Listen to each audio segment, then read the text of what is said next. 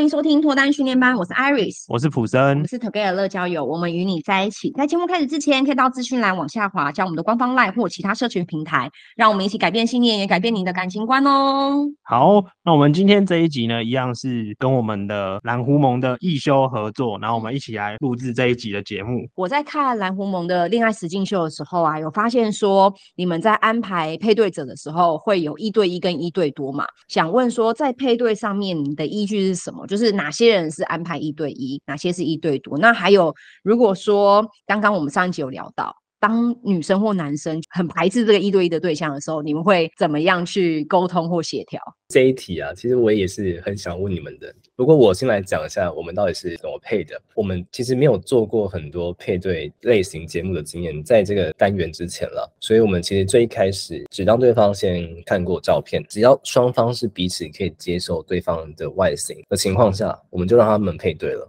毕竟我们还是在拍节目嘛，所以说如果设限太多的话，其实节目会录不出来，因为大家都有想要挑的东西。就是对方觉得好，这个人 OK，不会太排斥，那就来认识看看，然后记录下那些他们互相认识的过程。其实以影片来说，也是蛮好看的，我自己觉得。就不管是喜欢的或不喜欢的，然后他可能发现哦，原来对方跟我想象中的不太一样，这些小地方这些发现，我觉得蛮有趣的。那一对多的时候呢，是对方如果都 OK，然后就会一次安排好几位这样子吗？其实我们也只有拍过一次一对多，然后当时的那个情况是因为当天的那位女主角，她其实不太清楚自己喜欢什么类型的男生。然后我给他看照片啊，他也说，哎，好像不错哎，但我不知道哎，我不知道我会喜欢他。所以后来我们讨论出来的结果就是，不然你就都试试看，聊聊看，那最后你再来感觉一下，到底跟谁比较合。没有一定。然后刚刚英秀也说，在配对的时候，你也会遇到男生或女生不愿意认识对方的问题，是不是？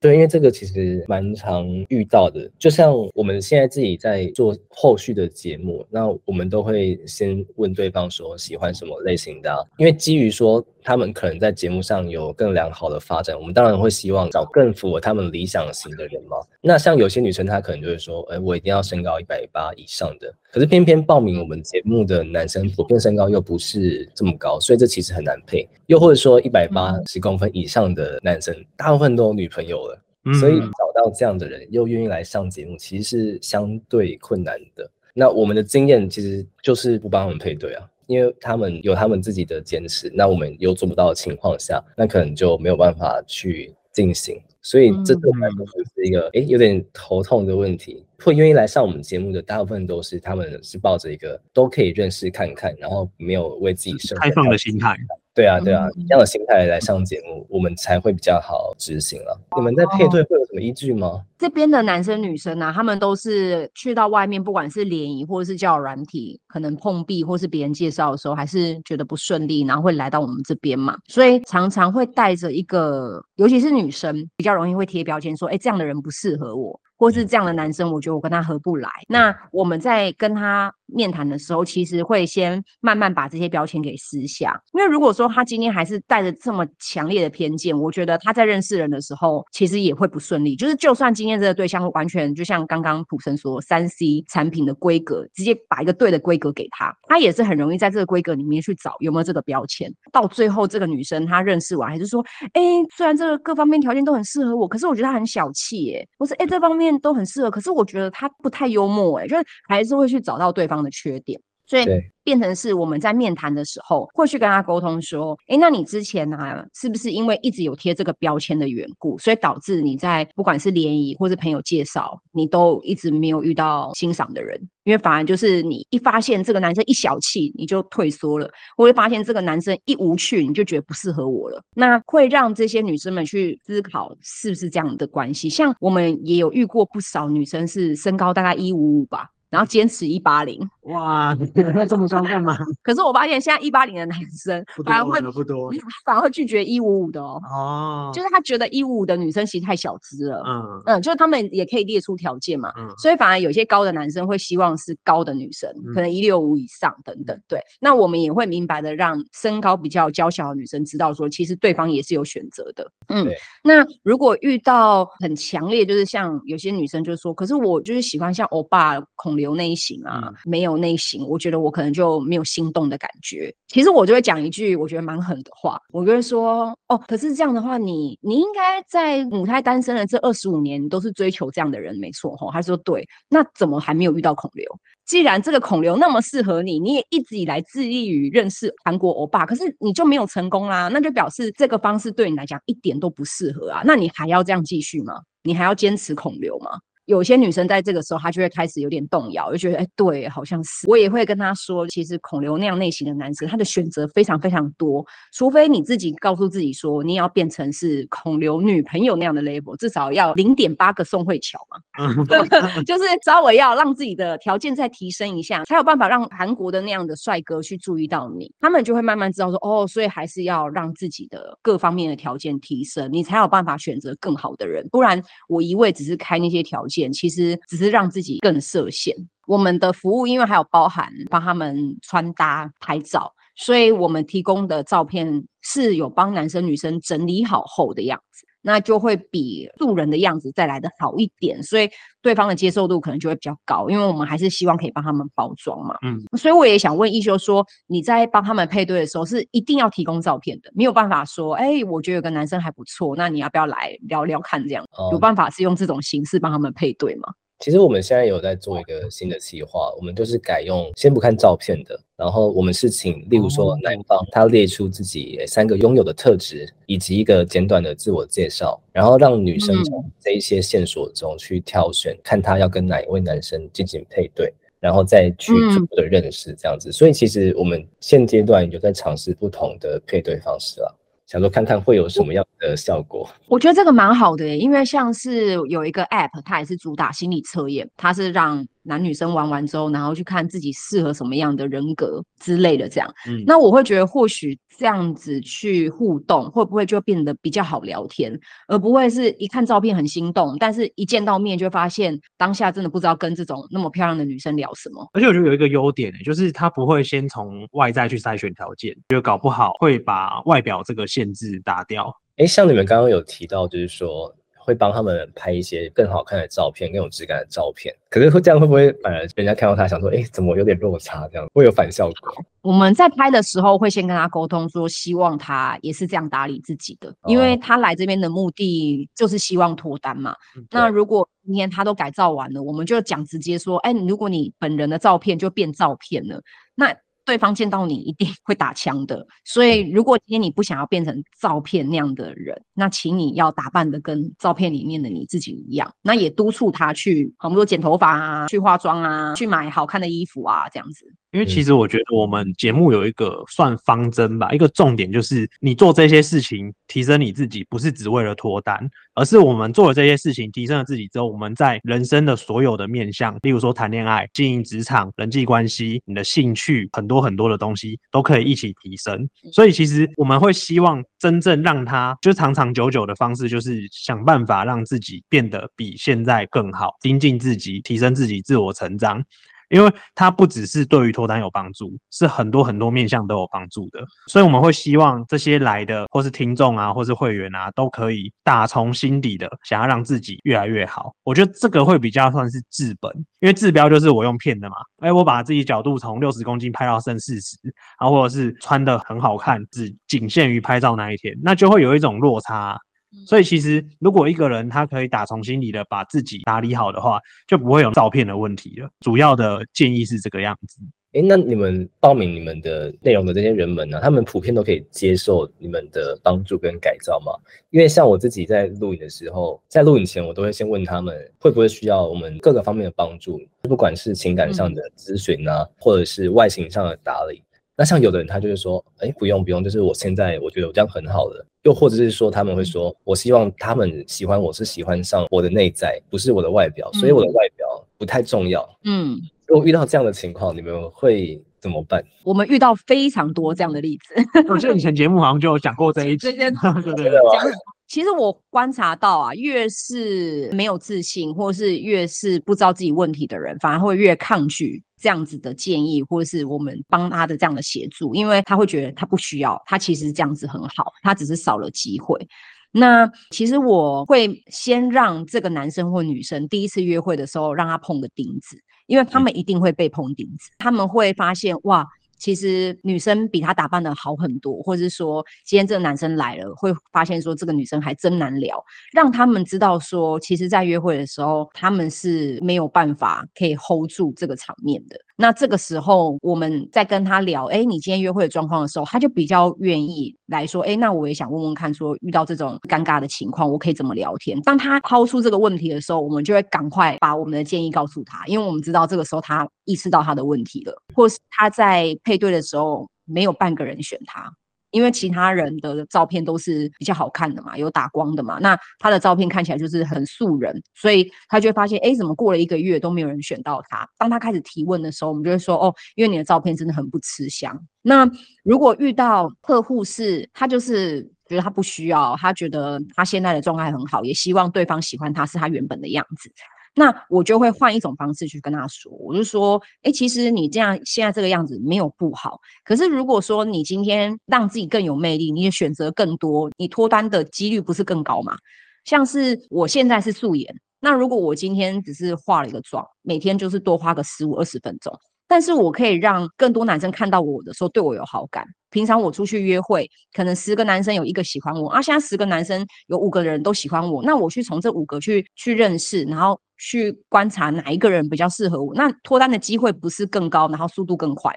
就是我反而会让女生或男生知道说这件事对你来讲没有坏处，嗯，他也不是说你不是你自己，他还是你，只是我花更多时间把自己的外形变好。所以我都会蛮建议比较肉肉的男生女生们去运动，对，因为他在运动的过程中，他看到镜子里的自己也会越来越有自信。当他有自信的时候，他跟人聊天的眼神，包含他在跟我们对话的时候，那感觉是有差的。那其实我们也也有好几个例子是那种瘦了二三十公斤，哇，然后。重新再回来拍照片，因为那个照片已经不是原本的他了。嗯，对，就是我就觉得，哎、欸，其实这样子很好，就是变成我们这样的平台，让他们意识到说，对，我就要来改变自己，因为我再不改变自己，我可能就真的没招了。嗯嗯，所以我反而会让大部分的，因为像我这边遇到比较多是男生啊，让男生知道说，你内在各方面就很好啊，像普生也很善良，那我也觉得普生是一个很有责任感的人。可是大家看到你，可能跟看到普生，还是会选择普生，因为。普生就是一个会花时间精力在健身或是在运动打扮自己上面，可是看到你就会觉得，嗯，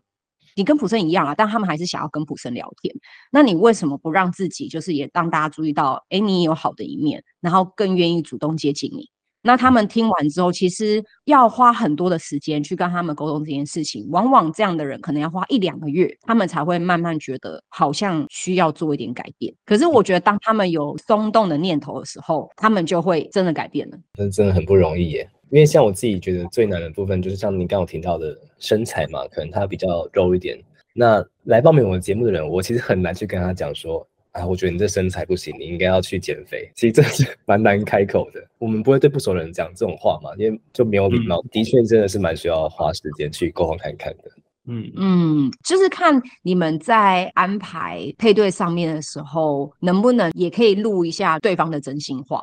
因为如果说对方可能有提到说，哎，其实跟对方聊天很开心，但是外形可能不是我的菜的时候，那我可能就会说，哎，他这样讲，那。会不会我们把自己的外形调整成更好？那下一个约会对象就比较会觉得，哎，我的外形是他的菜。嗯、然后我就会建议说，哎，那我会觉得可以从服装打扮做起啊，身形管理做起啊，然后妆容啊，各方面什么什么的，就是透过别人的话，然后加强自己想要表达的东西。明白。因为像最一开始这个问题是问说，哎，配对的依据是什么吗？那像你看我们的节目啊，有没有什么建议？就是觉得我们可以用什么方式去配对会更好，成功率会更高呢？我觉得如果是刚刚一休说的不用照片的方式，单纯是我们不是三个男生画一幅画，然后让女生选，可能哪一幅画可能比较是喜欢的，类似像这种就是比较有趣的形式，嗯、我觉得。或许会高，因为我观察到一个现象是，越不在外形上面做期待的人，其实越容易交到朋友。那交到朋友要脱单就比较容易，然后，因为我发现很多来我们这边真的有脱单的那些男女生们啊，到最后他们就是没有再看外形了耶。嗯，因为他们可能本来看到一个很很帅的男生，他出去聊之后就发现，哎，这男生帅归帅，条件也不错，但是真的好难聊，反而跑回来是说，哎，我终于知道他为什么单身了，不然以这样的条件怎么可能单身呢？嗯，他反而会突然跟我们说，其实外形这东西很不可靠。那。当他开始去选择可能外形中庸，但是可能跟他兴趣比较相同的男生的时候，我就发现哇，其实这个女生还蛮受欢迎的，嗯，然后很容易在外面或者在我们这边就交到男朋友。所以我，我我觉得他们要先从不要对外形有期待这件事情做起，不然他就会觉得啊，我今天一定要表现成怎么样，因为我要拿下他。只要有这种目的性比较强的感觉出现，我觉得都比较不容易成功。所以，Iris，你本人也是对外形不会有特别的设限吗？不太会诶，其实我的我的男朋友也有很矮的。我记得我之前有暗恋过一个男生，才一六四，就是也不高。但是我后来是没有跟他在一起，他喜欢上别人哦，我还某程度被甩了。然后我也有 曾经跟一个男朋友在一起，我记得他也是八九十公斤吧，也不算瘦哦，因为他可能是一百七而已，嗯，就身高也不是都很高。然后也有很瘦的，也有五十几公斤的，也有一百八的，所以我觉得外形对我来说，我好像还好，但我很在意就是两个人聊天的感觉，嗯、对方有没有懂我想表达什么。有些男生就是可能比较直男吧，或者是说很多事没有想很多，所以他就只听到我很表面的东西，然后比较深入的他就是想不到的时候，我就觉得啊，跟他聊天好像就只能当朋友。嗯，我也不觉得我是一个不严格的人，但是在外形上面，我不太会帮自己设限，还是要相处看看才知道。对，真的，我觉得相处了才会知道，因为有些人就是你刚相处感觉很好，但后面就会慢慢发现有些价值观跟你还是不适合，嗯，最后还是不会走在一起。然后我们有一个我觉得很励志的例子，我觉得可以分享给亦修，因为我们有个男生他是刚离婚不久来的。后来他有成功，他有上我们的官网。然后那个男生他被前妻劈腿，因为前妻好像跟他在一起不久之后，我记得好像就开始跟其他人约会。然后男生跟那个女生本来有讨论好说也要小孩，那只是觉得为什么那个女生突然就反悔，不想要孩子这样子。然后后来发现之后，他们两个人是闹得不欢而散，因为他还去找人跟踪前妻什么的。然后后来分开了之后，这个男生走不出来。他一直很在意，就是前妻怎么会对他做这样的事情。嗯、那后来在穿搭的时候，他就会一直跟我们的穿搭老师沟通说：“哎，如果像他这样子，到底要怎么样？不要再想到他的前妻了。”然后他觉得来到这边是给他一个动力，就是要往前走了。可是现在还是三不五时会想到，然后很担心会有女生对他可能不忠诚啊，或者说又跟他在一起之后爱上别人这样子。那后来他很特别哦，他现在交的这个女朋友是一看到他的照片就对他一见钟情，太神奇了，超神奇的。然后那个女生年纪，我现在小他很多，可能有小他十岁哦，嗯、我有点忘记了。但是他就是看到他就对他一见钟情，所以那时候一认识他的时候，反而是女生比较主动去追求他。然后我们后来有问这个男生说：“哎，那你后来怎么会想要跟这个女孩子在一起？”这样。他就说，他也觉得很压抑，他不知道原来这样子的自己是值得被爱的，他也不知道这样子的自己会有人欣赏。应该说，他一直在质疑自己没有这个能力去跟一个人在一起。这样，那反而这个女生的主动啊，或者这个女生的热情啊，打动了他。这样子，我们那时候看的时候会觉得，哇，如果一个男生他今天离婚了，然后他的各方面条件不是很好哦，他的收入也不是高的，然后身高也不高，我就觉得啊，好像难度有点高，不是那么。容易配对，就没想到他也是参加大概半年左右吧，嗯，对，就跟现在这女朋友在一起，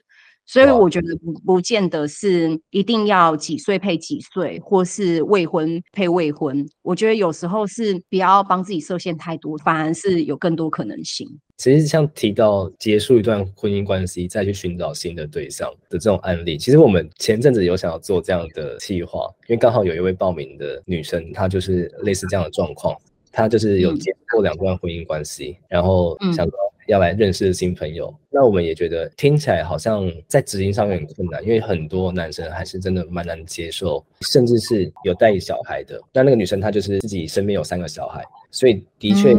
在找对象上会遇到比较多困难。嗯、后来是为什么我没有拍出来？因为我们后来才发现，哦，原来这个女生在那个法律上，她还跟她的前夫其实是在一起的哦，有婚姻关系的，没有离。对，所以我们。决定说啊，真的这个真的是不太能帮他配对，因为还没有准备好，对方可能真的会很难接受这样的状况。嗯，可是我可以给一休一个很励志的故事。我们在中部有一个带了三个小孩的女生，跟带了两个小孩的男生在一起嘛。然后我们 就是他们刚好都是单亲，然后自己单独去抚养孩子，然后刚好真的约会了，然后彼此就爱上对方，现在是交往的状态。太励志。嗯，所以我觉得各种可能性都有，这个真的太难说了。我们当时还在想，哇。他们的小孩那么多，这两个人真的是不好配，因为年纪也不轻了。就殊不知他们一见到面就很聊得来这样子。嗯嗯，亦修你在安排配对的时候，有没有遇到他们聊天很尴尬的时候，或是遇到这种时候，你会怎么给他们建议？我先讲一下我自己的经验，因为我其实也没有很会约会，也没有很会聊天，尤其是要分享自己的事情，嗯、其实我是蛮不擅长的。然后经过可能几次的约会啊，然后几次的经验之后，我比较偏向就是用会去观察对方的反应，然后去讲我应该讲的话，然后还要去多发问，去倾听对方。这个是我自己的小诀窍。就例如说，可能啊，真的不知道讲什么，然后对方又不开口，所以我就是带着一个好奇心啦去问对方。可是。怎么问其实也很重要，因为也不想要让对方觉得你好像在身家调查嘛。你要怎么去切入这个问题，也是蛮需要有技巧性的。整体是平衡的，不要说谁说的太多，谁说的太少。这是我自己觉得不会让整个约会太尴尬。那如果是要实际上不是在聊天方面的话，通通常是面对面的聊天嘛，就是吃饭。可是其实我自己是比较偏向，如果你真的很怕尴尬的话，你可以坐在他旁边。这样子，如果你们不知道讲什么的时候，就不会只能看前方，然后不知道看哪里，因为面对面你你就能看前方嘛，你的眼神避开就会显得很尴尬。所以其实可以试着坐在旁边的方式。那如果没话题的，我们也可以看看前面的风景啊，看看旁边有什么东西，这样子应该会比较没有那么尴尬。然后也可以试着说安排其他约会的场合啊，是比较有互动性的，可能像是看电影啊、看展览啊，甚至是散步都好，讨论自己以外的事物啦，而不是只有关注在自己跟对方身上。然后也可以从这些体验去了解对方更多不同的面向，以及他对其他事物的观点，我觉得应该会较有帮助。那他们结束完之后啊，你们都会在还没有开拍的时候给他们一些约会建议吗？就看他们有没有问了，因为有的人他可能就觉得说，我就是来认识新朋友，然后我也不觉得我在交友方面有什么问题，所以我们就不会特别给建议。那如果是那种很紧张的男生或是女生的话，因为不一定嘛，通常在那个时候你给他什么样的建议，他其实也很难去执行啦。所以我自己会做，就是跟他多聊天，让他先习惯这个环境，安抚他的心情，之后要改。